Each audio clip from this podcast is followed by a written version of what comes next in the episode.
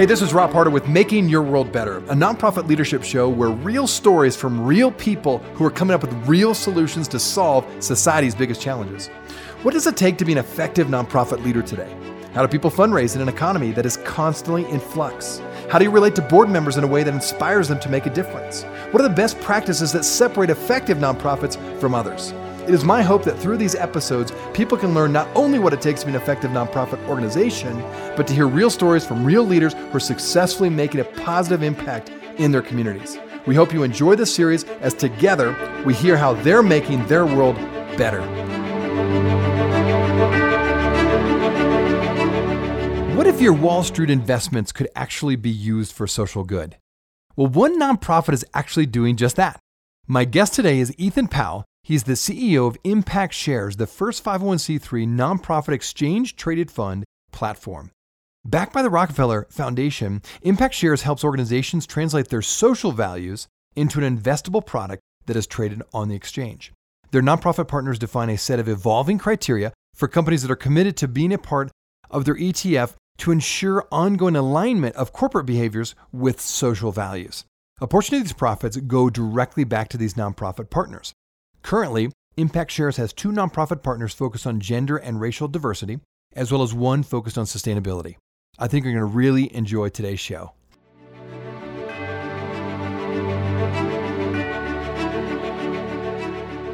Well, my guest today is Ethan Powell, CEO of Impact Shares, the first 501c3 nonprofit exchange traded fund platform. Ethan, thanks for being on the show today. Rob, thank you for having me.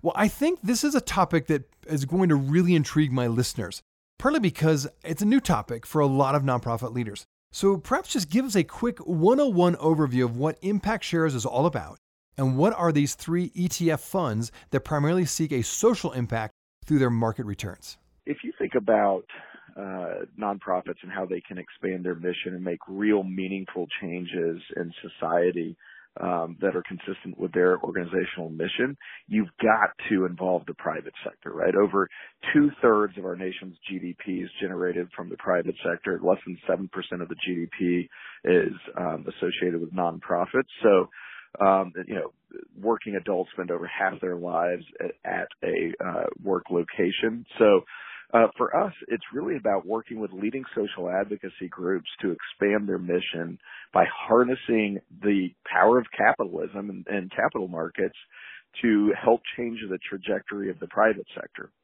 Um, we do that, as you pointed out, through exchange traded funds. Um, and effectively, what we do is uh, we, are capitalizing on this growth in ESG investing or uh, you know, responsible uh, or socially responsible investing um, that since 2008 has grown from roughly a trillion dollars to over 12 trillion dollars here in the U.S.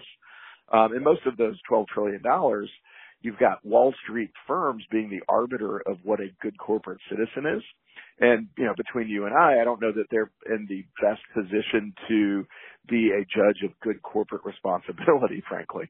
Um, instead, we have these organizations here in the U.S., like the NAACP, that have been advocating for um, people of color for over 110 years, um, that very much uh, know uh, the issues surrounding um, being a person of color here in the U.S. and know what we need as a society from the private sector to help address those issues. So that's really what we do. So to your to your original question, how we do that is we sit down with our our social advocacy groups and we say, okay, what are the social screens or the goals and expectations that you have of the private sector relative to your organizational mission?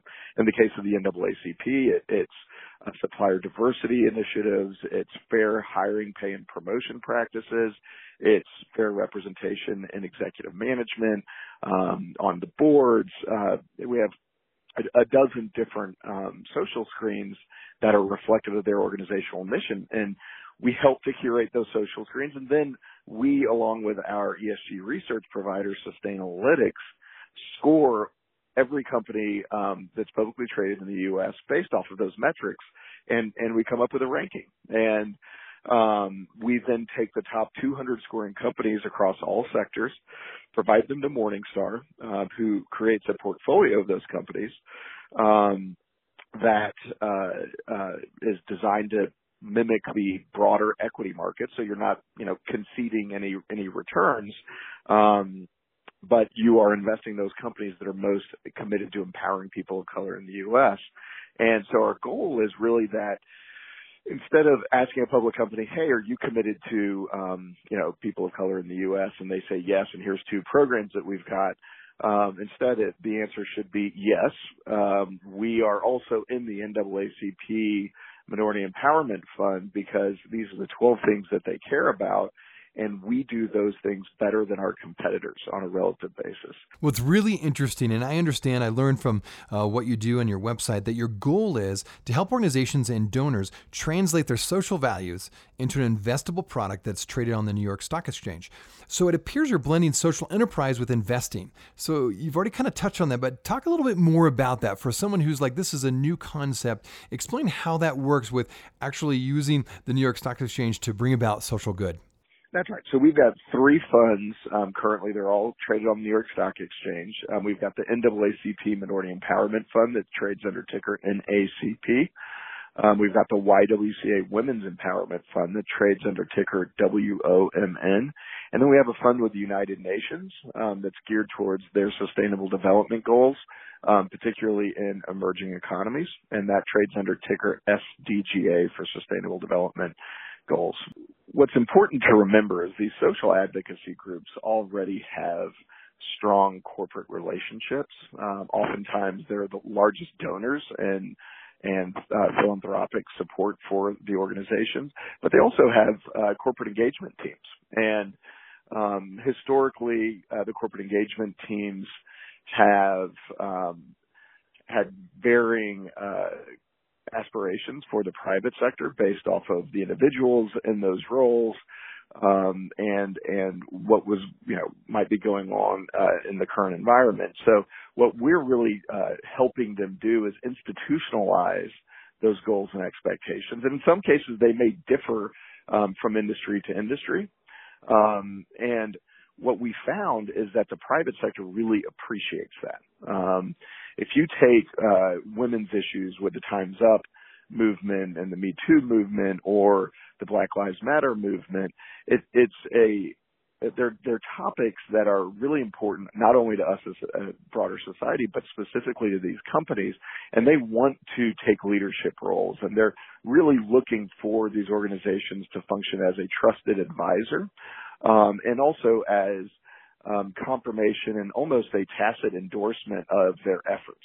Um, so that's really what we're we're providing is we're providing a platform for engagement between um, the social advocacy sector, the um, private sector and capital allocators.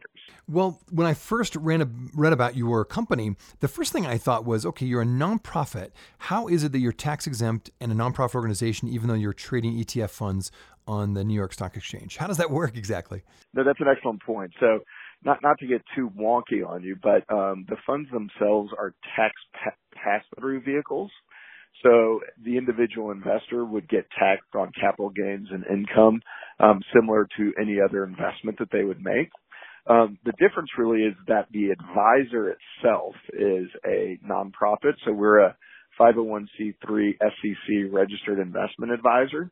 Um, and we don't retain earnings. We don't have any sort of profit motive. All of the sort of profitability, if you will, that would be accruing to a traditional asset manager goes back to our collaborating um, nonprofit and our social advocacy firm. Now, I understand you were backed by the Rockefeller Foundation, and so maybe you could talk a little bit about that relationship, number one, and then you already mentioned the three funds that you focus on. So you're right. We're we're funded by the Rockefeller Foundation's Innovative Finance Group, and there is a growing realization in large philanthropic organizations that um, you know, solving the world's um, climate and social issues um, cannot be accomplished through philanthropic capital alone. And um, the the Rockefeller Foundation has something called a Zero Gap Initiative, and, and other firms like the MacArthur Foundation, Ford Foundation, and others are um, adopting a similar approach, which is attracting private capital to help fill the gap in funding to achieve the United Nations Sustainable Development Goals, which you know estimates range from 20 trillion annually to 50 trillion. Um, so um, you know, I, I think the goal is to really harness um, capital not just from a charitable giving standpoint, but throughout your portfolio to be much more intentional with what the social implications are. And at Impact Shares, we really believe that um, you know the traditional sort of efficient market frontier, which is historically on a um, uh, two-dimensional graph that, that graphs risk and return. Um, there's really a third dimension, and that is social impact. And so, you know, asset management and investment management is the efficient and effective allocation of capital resources towards society's goals. Um, and of course, one of those ways to measure um, successful allocation is through superior risk-adjusted return. But another one is the social implication. And um, we really believe that in five to ten years from now, we won't be talking about um, you you know distinct ESG strategies per se or socially responsible strategies. Rather, every asset manager will have to explain their investment philosophy, people, and process relative to um, not only um, risk and return, but also social implications. So, um, so, so that's kind of the premise with which we're operating. I think everyone um, appreciates uh, the efforts that the NAACP has historically made for labor rights, voting rights, um, and this is really extending that mission to be much more intentional with how they interface with the private sector, um, and you know, helping to translate um, some of the more grassroots efforts with you know Black Lives Matter um, that um, you know permeate social media into something that's more actionable for private sector leaders. Um, you know, as it relates to the YWCA, um, I think that they're a sort of one of our best kept secrets in the U.S. They've got 160 years of advocating for women. Um, you know, they've got uh, thousands of employees scattered throughout the United States. They've got over 200 offices here in the U.S. And, um, you know, they, their individual local programs that benefit women take the form of whatever women in that um, local area really need from them. Um, so it could be, uh, uh, services for single mothers. It could be, um, you know, uh, shelter services. It could be employment services. But um, what this effort is really designed to do is to um, create more of, of a national um, uh, project and brand so that the private sector knows that um, their local YWCA leaders who are oftentimes sitting on, on boards of public companies in their area um, are also uh, can be viewed as a trusted business advisor um, to really help them navigate um, you know you know what can be a tricky um, uh, social issue and sort of the Times Up movement. Um, you know, good a good indication of that is, is you know there's a very well intended public company that instituted a rule that um, it was against company policy to make eye contact for longer than five seconds. So, um, you know, the YWCA appreciates the efforts and uh, appreciates where they're coming from, but uh, you know, there's probably other things that can be done before um, kind of going into subtle um, nonverbal cues, uh, you know, that that they could do to sort of promote um, the empowerment of women. So, so, so that's kind of the goal there. And then, and then with the United Nations Fund, um, you know, the Sustainable Development Goals are broad. Um, they're really not written for um, investment managers. They're really written for a broad swath of um, leaders across public policy, the private sector, and and capital markets. And so, what we did with the United Nations Capital Development Fund um, was interpret those um, 17 Sustainable Development Goals into more actionable um, tactical goals for large multinationals.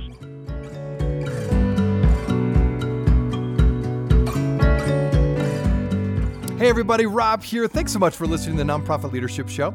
If this is your first time listening to us, I wanted to make sure you are aware of a whole group of other interviews with fascinating guests that I've previously interviewed. Just go to our website, nonprofitleadershippodcast.org, and there you'll find numerous interviews of nonprofit leaders from all over the country, even from different countries, all trying to make their world better. I think you'll really enjoy those interviews. I also want to make sure you knew about a new feature. Um, we want to give you more content, and we'd like to get that information to you. And all you have to do is give us your email. When you go to that website, you can put your email address in that first box you'll see on the front page, and you'll be added to our monthly email update. In addition to some great content, you will see the latest uh, podcast shows that will be actually sent right to your inbox. And that way you'll never miss any of the great content on this show. The other thing I'll mention to you is if you have questions or comments or you'd like to be on the show, do not hesitate to email me. I'd love to hear from you. Just do that through our website, my email, rob at ccofpc.org. Well, thanks again for listening. Now back to the show. No, very interesting. And each one of those funds are so unique. Um, now, to just kind of maybe more basic question, uh, as I think about what you do and how much good you can be doing and are doing, why do you think there's not more organizations like your own? Like, in other words, is it a funding issue? Maybe um, you would need a larger foundation like the Rockefeller Foundation to really make it sustainable. But what are your thoughts of why there's not more companies just like your own that are nonprofits that are raising these kinds of uh, market funds, if you will, to support these great causes?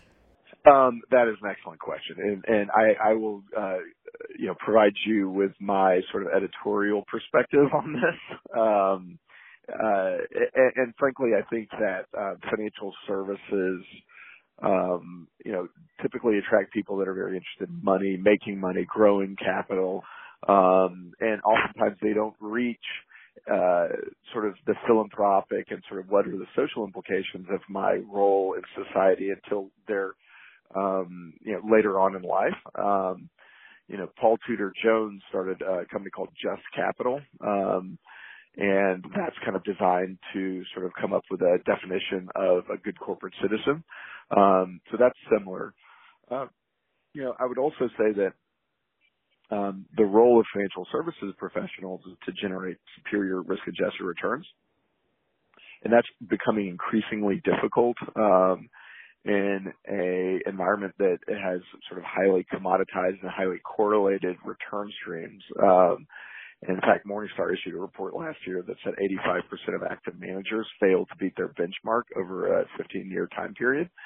Um, and we talked a little bit about the growth in ESG, but at the same time, um, over five trillion dollars had moved from um, actively managed funds into passively managed funds, which means you know the investing public is really losing confidence in Wall Street's ability to generate superior risk-adjusted returns. So if you start um, becoming apathetic relative to that goal, you really have to start looking at your capital in a different light, which is how else can I you know, derive value from my capital allocation.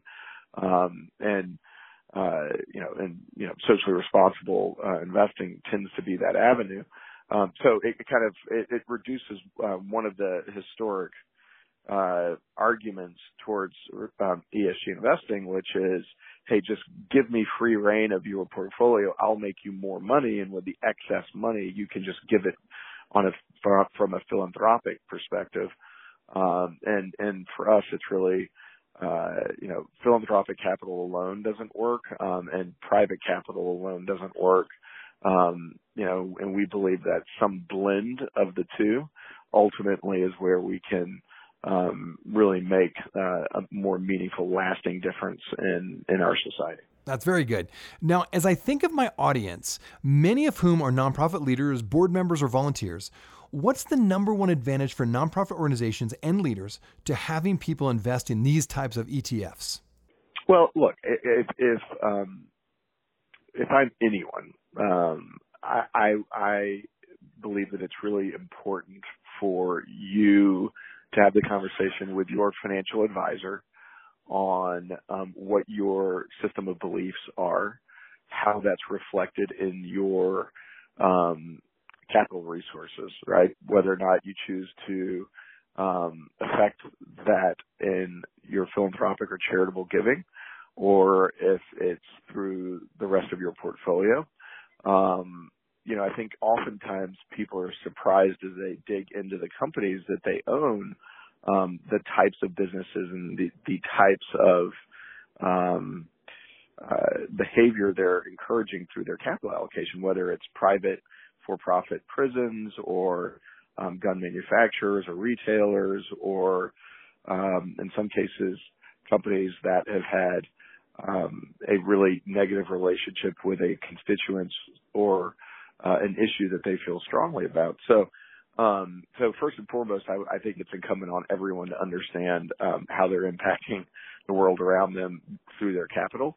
Um, secondly, for your listeners specifically um, that are actively engaged in uh, social advocacy firms or nonprofits, um, you know, I would ask, I would ask them, uh, how can they expand their mission to incorporate other aspects of society, right? Um, in part because I think that uh, there are other corporate leaders and, and public leaders that are um, really thirsty to have that collaboration with um, you know social advocacy leaders that understand the social issues perhaps better than they do, um, and bring them into the conversation, bring them into the fold, so that they don't make missteps and um, and in fact, they can actually contribute to the solutions versus the problems. Now, not everyone is like that, but I think um, your listeners should assume that um, you know private sector leaders are not bad people, that they actively want to be engaged and they actively want to advance these causes,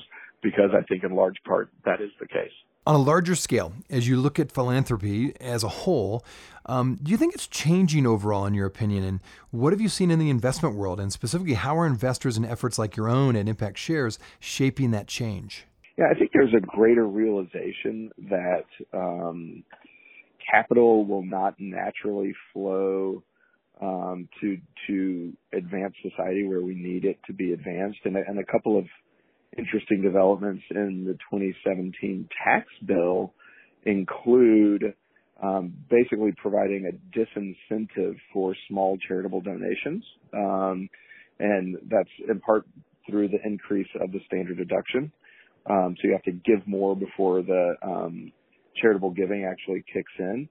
Um, and also um, by uh, reducing some of the uh, state and local tax deductibility. So more and more people are choosing the standard deduction versus itemizing. Um, in fact, the um, Congressional Budget Office put out an estimate that roughly 46 million people itemized their tax returns in 2017, and that number was expected to drop by more than half for 2018. So we'll see what the numbers end up being, but um, uh, you know, we're going to have to get more creative in, in, in how we address and use our capital relative to giving and philanthropy. And another interesting development in the 2017 tax guidance was the development of opportunity zones. So, um, you know, historically, particularly in, in um, uh, high capital appreciation uh, um, firms like uh, some of the technology firms where you have people that are sitting on, uh, you know, you know, 99% appreciated gains that if they were to sell, they would be facing a large tax bill. Um, you know, it, it tended to trap capital at their existing, it's sort of in its existing um, security or investment. Um, what the opportunity zone provides for is you can sell out of those investments and either delay if you hold it for uh, the position for seven years or um, actually eliminate um, the taxable gain if you hold it for greater than 10 years if you redeploy into one of these opportunity zones. And and those are designed to identify um, areas and uh, businesses that have a disproportionate impact to um, uh, uh, uh, inner city typically um, or rural communities that have uh, low socioeconomic uh, demographic profile. So the idea is that um, you know you're providing the investor with tax incentive as, as well as um, you know a good rate of return on an investment that um, might have otherwise not been made.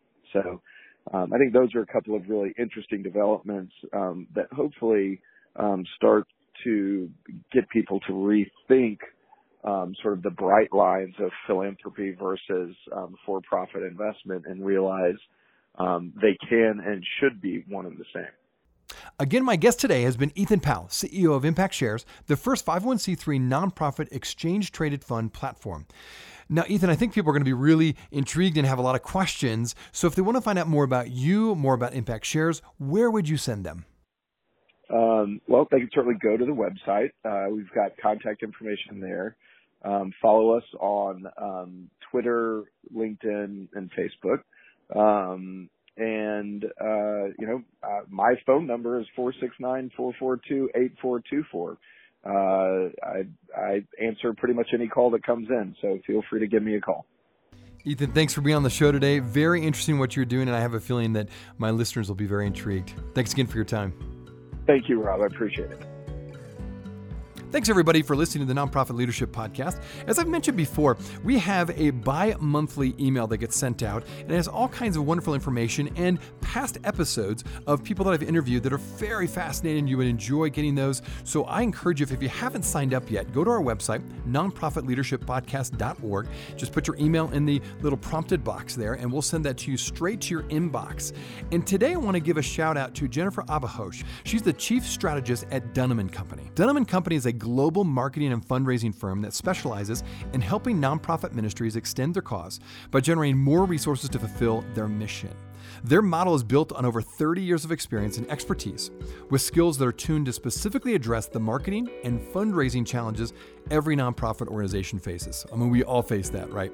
So Jennifer joined Dunham & Company in 2014 and helps their clients increase their global impact by establishing comprehensive fundraising and marketing strategies. I encourage you to check it out, and I'm going to be featuring Jennifer in my next email. Thanks again for listening to the Nonprofit Leadership Podcast. I wanted to let you know that we are on iTunes. If you are wondering how to find out where we are, check us out on iTunes by typing Nonprofit Leadership Podcast or Rob Harder, and this podcast should show up. We also encourage you when you go on iTunes, let us know what you think. Uh, give us a review, give us a rating. We would love to hear what you think of this podcast, and your feedback will help us expand this podcast to get it out to as many people as we can. You can also go online to listen to this podcast, either nonprofitleadershippodcast.org or my website, robharder.com. Thanks again for listening, and until next time, keep making your world better.